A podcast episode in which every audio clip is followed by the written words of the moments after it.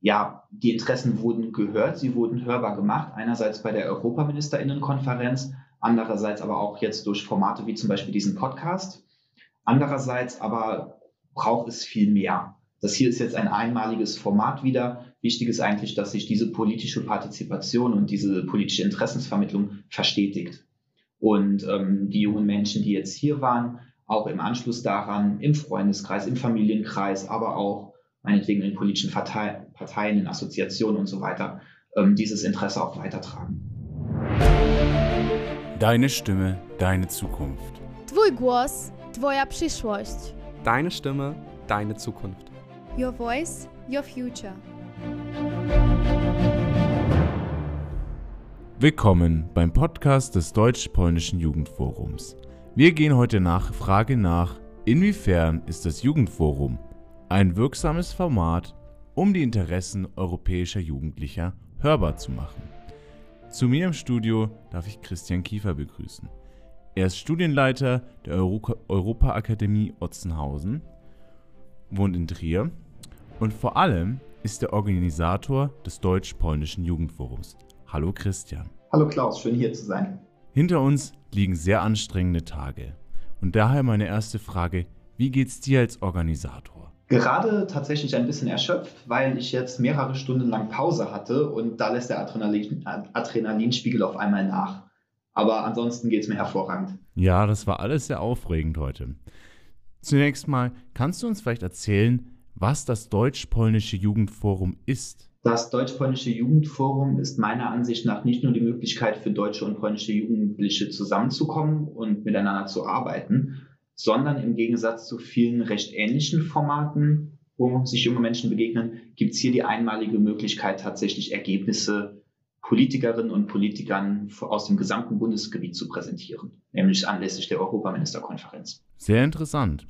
Daher hätte ich auch eine Frage, gerade bei so einem Format, was gibt es denn da für Schwierigkeiten bei der Organisation und Durchführung? Nun, die Schwierigkeiten sind vielfältig. Das fängt an, dass bei einem solchen Format natürlich Teilnehmerinnen und Teilnehmer aus ganz Deutschland und ganz Polen gefunden werden wollen. Wir wollen ja jetzt nicht nur Sachsen und Niederschlesier zusammenbringen, sondern beide Länder wirklich komplett vertreten. Wir wollen junge Erwachsene unterschiedlichster Hintergründe, unterschiedlichster politischer Ansichten und Motivationen gewinnen um eine möglichst gute Repräsentation vieler junger Menschen zu erreichen.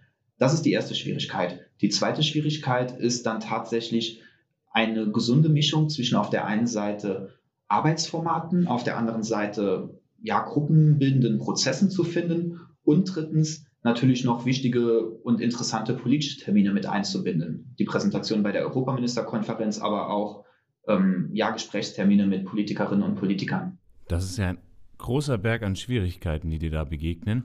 Daher auch meine Frage, aus welcher Überzeugung nimmst du die Kraft, um eine solche Veranstaltung zu organisieren? Die Überzeugung ist für mich vor allen Dingen die, dass junge Menschen tatsächlich was bewirken können. Also ich glaube, dass wenn junge Menschen zusammenkommen, einfach ganz viel positive Energie entsteht und diese positive Energie sehr viel erreichen kann. Nicht nur im Rahmen dieses Formats, ich meine, wir haben hier sehr viel gearbeitet, viele tolle Ideen und Forderungen aufgestellt und den EuropaministerInnen präsentiert, sondern auch ähm, viel Motivation, die die jungen Menschen im Anschluss daran mit nach Hause nehmen und in politische Partizipation in andere Formate weitertragen.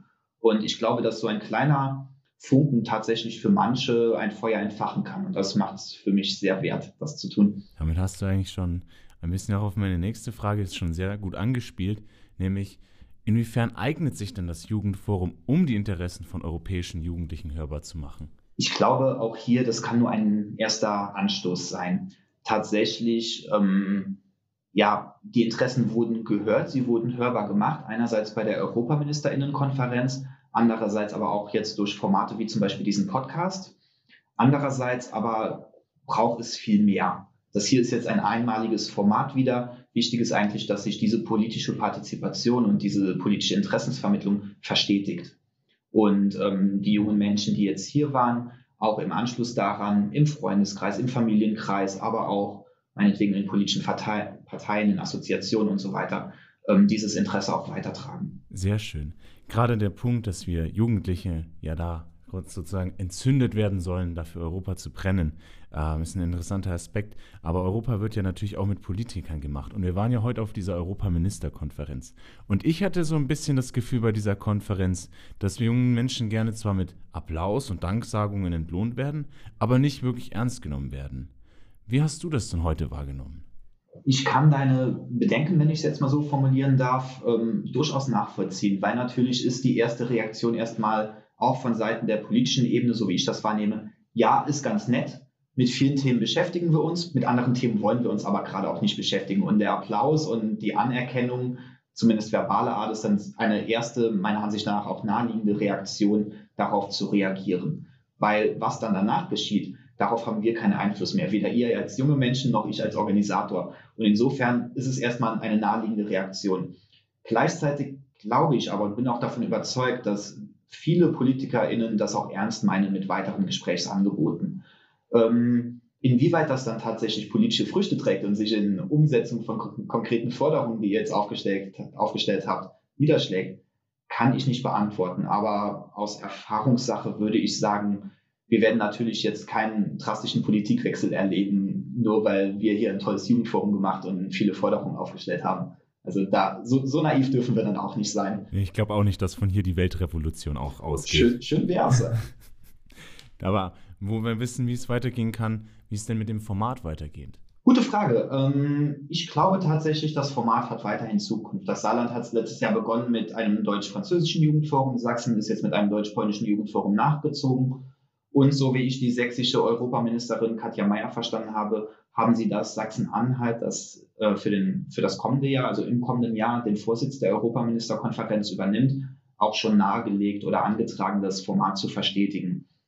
Ob das tatsächlich passiert und wie das passiert, bleibt abzuwarten. Ob das deutsch-polnische Jugendwerk nochmal involviert sein wird, wird davon abhängen, ähm, ob Sachsen-Anhalt eine andere Nation, Jugendliche aus einem anderen Land dazu einladen werden. Sachsen-Anhalt hat ja keine Außengrenze. Insofern ähm, bleibt es spannend abzuwarten, ob Sachsen-Anhalt sich dann in Richtung eines bestimmten anderen europäischen Landes orientieren wird. Vielleicht auch mal kein Nachbarland Deutschlands. Mal schauen. Ähm, ja, und dann bleibt natürlich auch abzuwarten, ob sie nochmal die Europäische Akademie Otzenhausen mit an Bord nehmen. Das ist keine Verpflichtung. Wir haben das Konzept letztes Jahr gemeinsam mit dem deutsch-französischen Jugendwerk und dem saarländischen Ministerium entwickelt. Aber natürlich, ähm, ja, ist, haben wir kein Patentrecht, keinerlei Anspruch darauf, das auch im nächsten Jahr weitermachen zu können. Aber ich glaube, allein wenn der Funke auch bei den Ministerien angekommen ist und sie das weitermachen, egal ob mit uns oder ohne uns, war es das auf jeden Fall wert und ist positiv. Ja, dann hoffen wir mal das Beste. Dann habe ich natürlich auch eine Frage. Wir haben natürlich viel darüber geredet und viel gesammelt, was wir uns Teilnehmer sozusagen an Europa stört oder beziehungsweise fehlt. Aber was fehlt dir denn an Europa? Mir fehlt an Europa unter anderem die Bürgernähe. Ich glaube, die Europäische Union tut sehr viel und tut auch sehr viel Gutes. Natürlich auch vieles, was man kritisieren kann und auch muss an vielen Stellen.